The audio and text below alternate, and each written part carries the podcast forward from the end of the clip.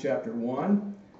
And uh, I'll begin reading in 1. I'll read through verse 14, and then we'll begin our text together. In the beginning was the Word, and the Word was with God, and the Word was God. He was in the beginning with God. All things were made through him, and without him was not anything made that was made. In him was life, and the life was the light of men. The light shines in the darkness, and the darkness has not overcome it. There was a man sent from God whose name was John. He came as a witness to bear witness about the light, that all might believe through him. He was not the light, but he came to bear witness about the light. The true light which gives light to everyone, was coming into the world. He was in the world, and the world was made through him. Yet the world did not know him. He came to his own, and his own people did not receive him. But to all who did receive him, who believed in his name, he gave the right to become the children of God, who were born not of blood, nor of the will of the flesh nor the will of man, but of God. And the Word became flesh and dwelt among us, and we have seen his glory. Glory as the only Son from the Father, full of grace and truth. Except for last month when Ben stood in for me, uh, since December, we have been working our way through the prologue to John's gospel. This is an introduction, and it, it presents Christ and it introduces us to John, a forerunner, uh, a witness to the Christ, and, and it introduces uh, those who are born of God. To date in the text, in verses 1 through 5, we have been concerned with introducing, uh, John is in, introducing the readers to the Logos. And from the text, we have come to see the following realities Jesus was in the beginning because he existed before the beginning. The beginning, as we know it, began with Jesus, who pre existed that beginning. Jesus was with the Father. Uh, he is God. He is divine. He is eternal. He is one with the Father. We talked about that. Jesus is the instrument of creation, all that we know and see and experience, the world around us. Uh, God created, Jesus created, uh, or God created through his Son. Jesus is life and light. Jesus shines in the darkness, and the darkness has not overcome it. The RSV reads, The darkness did not apprehend it. The King James says and reads, The darkness did not comprehend it. For what fellowship has light with darkness? Actually, Jesus overcame the darkness as we know. But now we come to verse 6 and through 8 in an introduction of John the Baptizer. I may refer to him, not just for simplicity, as J.B., John the Baptizer, to distinguish him from the writer of this book, J.E., John the Evangelist. I may do that, I may not. I get, I get confused.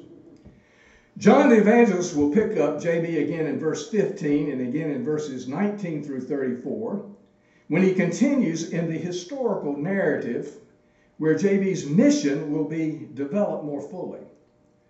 The other Gospels give us much more detail about JB's birth, his ministry, and his death.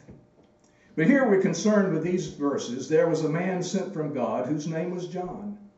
He came as a witness to bear witness about the light that all might believe through him. He was not the light, but he came to bear witness about the light.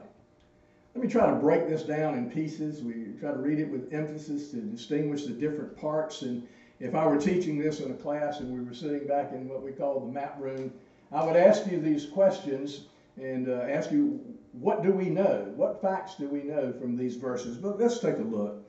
First, we see the facts that we learn from this text that there was a man, not an angel, uh, but a man. And of course, we know from uh, I think it was uh, back in December maybe when we were looking at Luke, that Ben introduces to Zacharias and the birth of, uh, of, of, this son, a miraculous birth, because the parents were over age to have children. But this man, not an angel, but this man, the second fact is he was sent from God. And when I read this, he was sent by God on a mission, but actually, in his birth, he was sent from God. Uh, God did a supernatural work in the, in the procreation of John the Baptizer. The word, uh, for what it's worth, the word, uh, Greek word there is apostello. I assume that's the word we, uh, from where we get the word apostle, but it's simply he was sent. He was commissioned. God had a purpose and a plan for bringing him into the world and for using him to further his purposes. His name was John, and again, you, you can look to the other Gospels to see why he, he has that name. Luke tells us of his uh, birth, his, his, his naming, and my point is to emphasize when J.E. tells us that he was sent from God, truly, he was from God. Now, before we continue with his commission, I would like to interject something I read recently, not recently, recently, but fairly recently. In the book, The Wonderful Works of God, the Dutch theologian Herman Bavinck, did I get it right? No, okay. I worked on it all weekend to pronounce his name right, but Bavinck. Still not right. Okay, it's not important. He wrote a book entitled uh, The Wonderful Works of God. And in his chapter entitled uh, The Mediator of the Covenant, he writes this. This is the first paragraph, how he introduces this chapter. The counsel of redemption is not a human enterprise whose carrying out depends upon all kinds of unforeseen circumstances and is therefore highly uncertain. It is a counsel which is carried out with absolute certainty because it is the decision of God's gracious and almighty will. As it was fixed in eternity, so it will be carried out, and we might add, is, is being carried out in time. All that the doctrine of faith has still to treat, therefore, is the way in which the immutable counsel of the Lord concerning the salvation of his humankind is implemented and applied. And since that counsel was concerned mainly with three big issues, namely the mediator, that's Jesus, that's the Logos to whom we've been introduced, the mediator by whom salvation had, and I, he doesn't have an emphasis about it had to be earned. Um, the Holy Spirit by whom it had to be applied, and the people to whom it had to be given. Now, this is not a doctrine, the counsel of redemption or the covenant of redemption. We, we have a tendency to look forward to eternity, and, and, and that's a wonderful thing to look at. But we would not look towards eternity with certainty if we didn't look back to eternity to see what God had purposed and planned in the counsel of redemption he has carried out, he is carrying out in space and time. You may be asking yourself uh, why I chose to include this in today's sermon, and it's very personal. And even if you're not wondering, I'll tell you. When I read this paragraph, I was overwhelmed with doxology at the absolute certainty of the will and the power of God to bring about my redemption, our redemption. Though it did not elicit any new ideas or thoughts, it did bring to mind in a powerful way the many truths that I have heard preached and taught over the years. It stimulated joy and peace in knowing that all God has purposed and promised, He will do.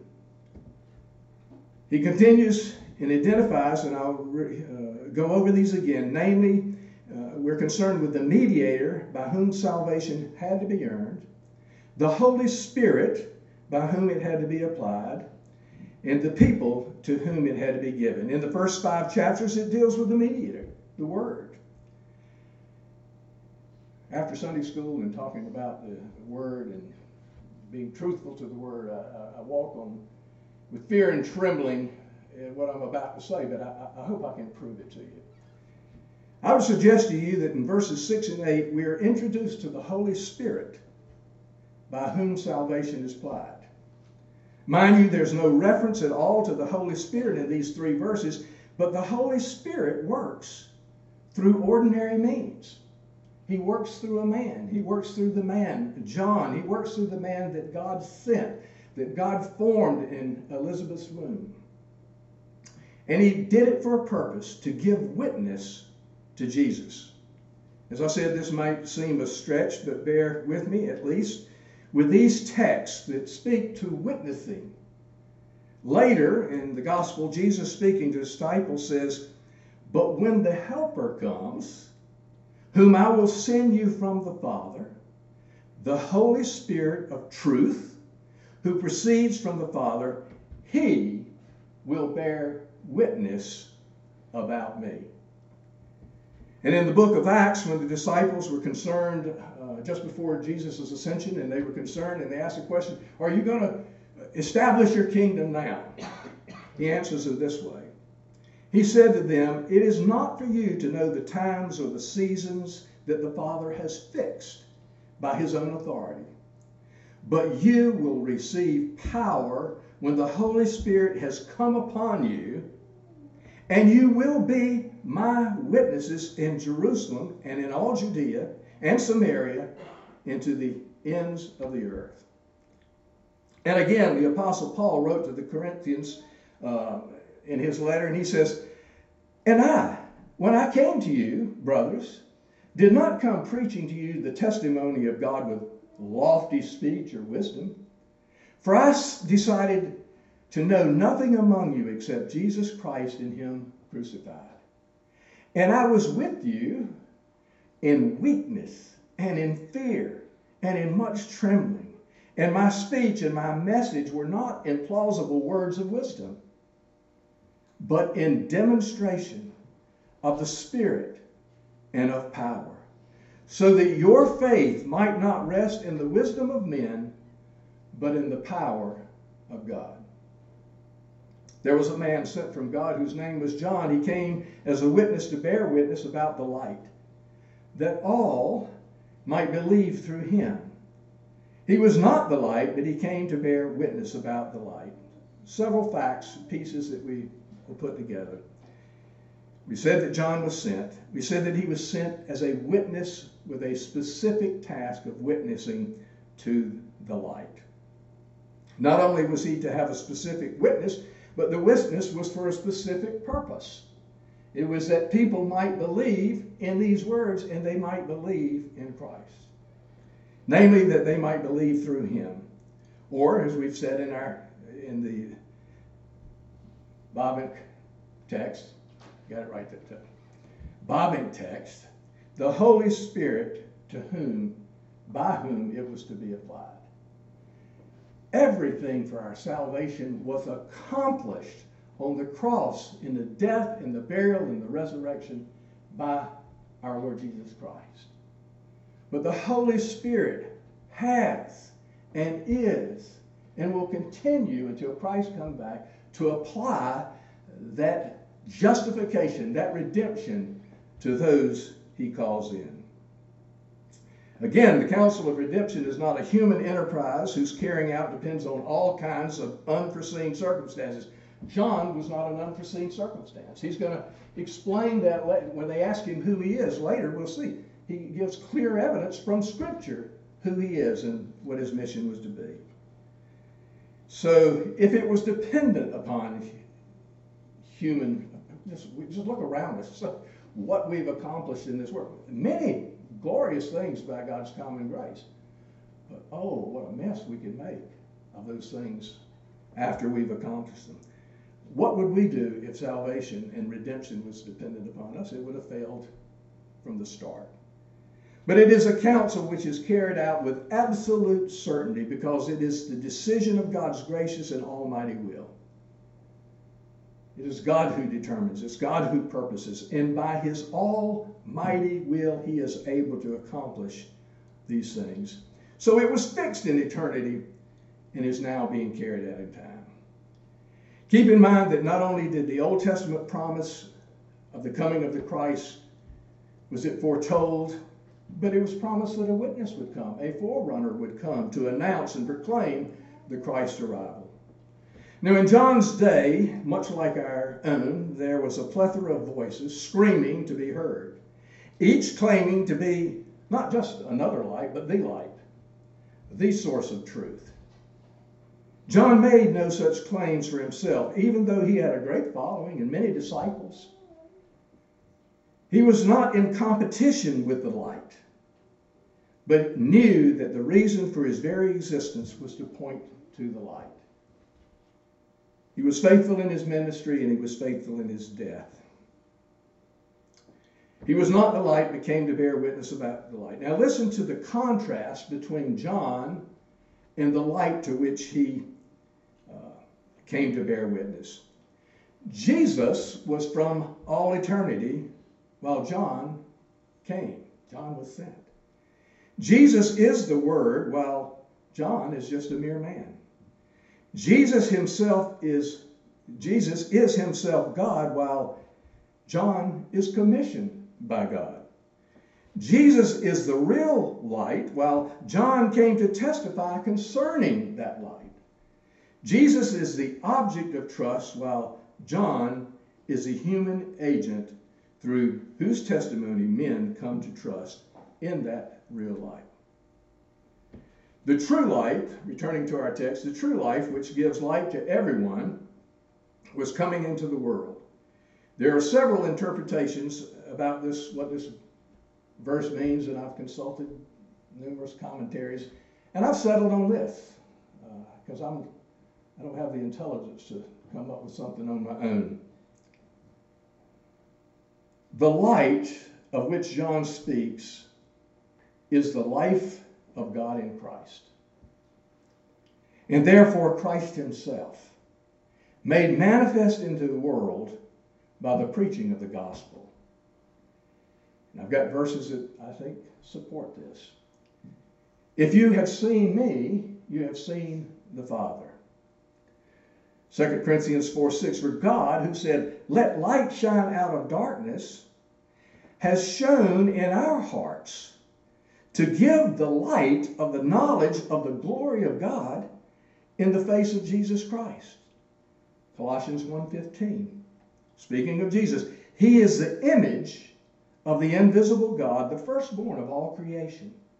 And again in Hebrews 1:3, he is the radiance of the glory of God and the exact imprint of his nature. And he upholds the universe by the word of his power.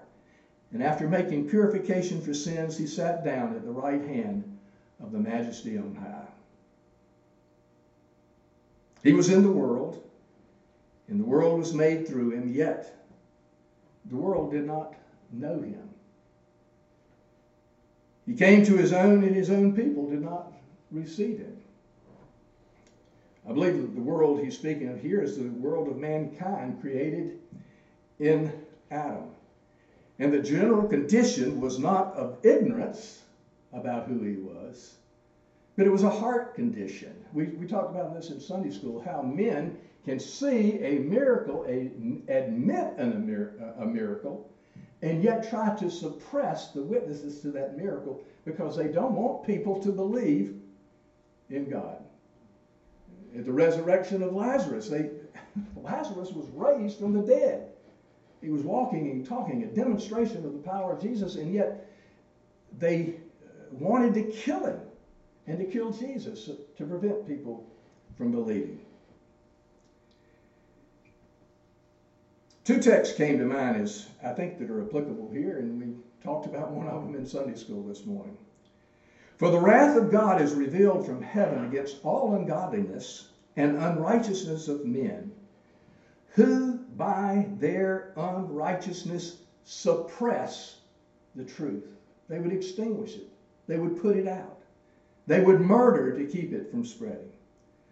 For what can be known about God is plain to them because God has shown it to them. For his, his, for his invisible attributes, namely his eternal power and divine nature, have been clearly perceived ever since the creation of the world in the things that have been made. We talked about uh, natural revelation and providence this morning versus special revelation so that they are without excuse. For although they knew God, or knew about God, I'm not trying to add to Scripture, but there's a difference in knowing and knowing, right? We know that, that there's an intimate knowing of a person. That's the Old Testament word for uh, yodah, to, to, know. Adam knew his wife. That goes beyond, oh, I, I know about these things. No, he knew there was an intimate knowledge and I think that that's what we as believers are growing in. For all they knew, although they knew God, they did not, and here it is, they did not honor him as God or give thanks to him. But they became futile, vain in their thinking, and their foolish hearts were darkened. John 17, 3, we read, And this is eternal life, that they know you, the only true God, and Jesus Christ, whom you have sent. Oh, how tragic if we were to stop here with the world not knowing and not receiving. But as you know, it doesn't end here. For we read, But to all who did receive him, who believed in his name, he gave the right to become the children of God, who were born not of blood, nor of the will of the flesh, nor of the will of man, but of God. That's the title of our sermon in the bulletin, But of God. Don't you just love that word, but? In certain places. For instance, in Ephesians chapter 2, he says, And you were dead in the trespasses and sin in which you once walked, following the course of this world, following the prince of the power of the air, the spirit that now is at work in the sons of disobedience, among whom we also once lived in the passions of our flesh, carrying out the desires of the body and the mind, and were by nature children of wrath, like the rest of mankind. But God, being rich in mercy because of the great love wherewith he loved us, even when we were dead in our trespasses, made us alive together with Christ. By grace you have been saved. And raised up with him and seated with him in the heavenly places in Christ Jesus, so that in the coming ages he might show the immeasurable riches of his grace in kindness towards us in Christ Jesus. The language here is one of resurrection.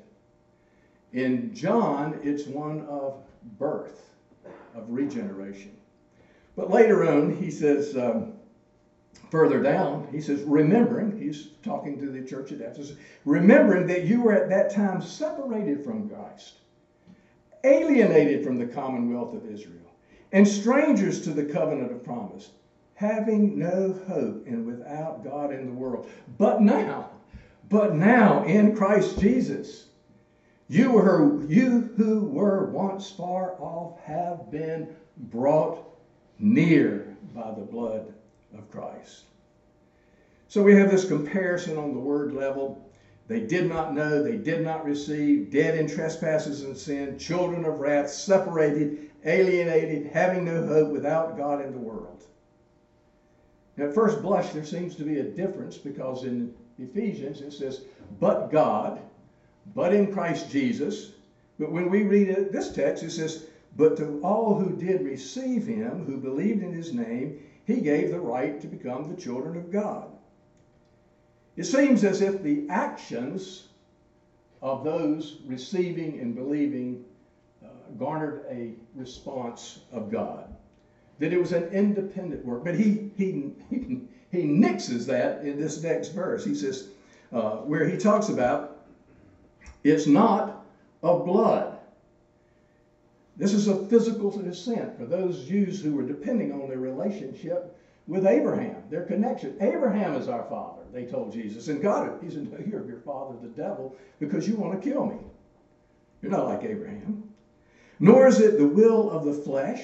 And we're not going to talk into just about the, well, the flesh here is about the flesh, like carnal desires. But it's a physical thing. Uh, just like the first thing is a physical thing, nor of the will of man, and the commentators tell me it's the procreative urge of a male. So it's not a birth, this birth here is not physical that he's talking about, but he's talking about a spiritual. So they're not born of these physical things, but they're born of God. And Jesus will explain that to Nicodemus, who was a teacher of the Jews, and he should have known these things. But it's the work and the application of the Holy Spirit in regeneration that he's speaking here. And because of that, because of the work of the Holy Spirit, because it's a birth by God, men believe. Some men believe, and some men receive. One last time. The Counsel of Redemption is not a human enterprise whose carrying out depends upon all kinds of unforeseen circumstances and is therefore highly uncertain. It is a counsel which is carried out with absolute certainty because it is the decision of God's gracious and almighty will. As it was fixed in eternity, so it will be carried out in time. The Father sent the Son to redeem his people. The Son has accomplished redemption. The Spirit is now, has and is now applying that work to individuals as he calls them to faith. And all the benefits of those, all of the benefits of Christ are being applied to us, even as Ben said last week. We enjoy them now. We don't have to push our life in Christ off to some future. Just we can enjoy the benefits of Christ now. And so I would challenge you this morning as you think about the certainty of God's work in eternity past as it's being carried out today, that we would see by the aid of the Holy Spirit that He's worthy to be trusted. We should find peace in this God. We should find joy in this God. And we should worship this God. Our gracious God and Father, I pray that you would seal these things up in our heart, those things which are of error, that you would remove from our minds, and that as we began uh, today, that we might have our minds and our hearts fixed on the Lord Jesus Christ, that he indeed would be our vision. We ask these things to the praise of your glory in Jesus' name. I'll ask you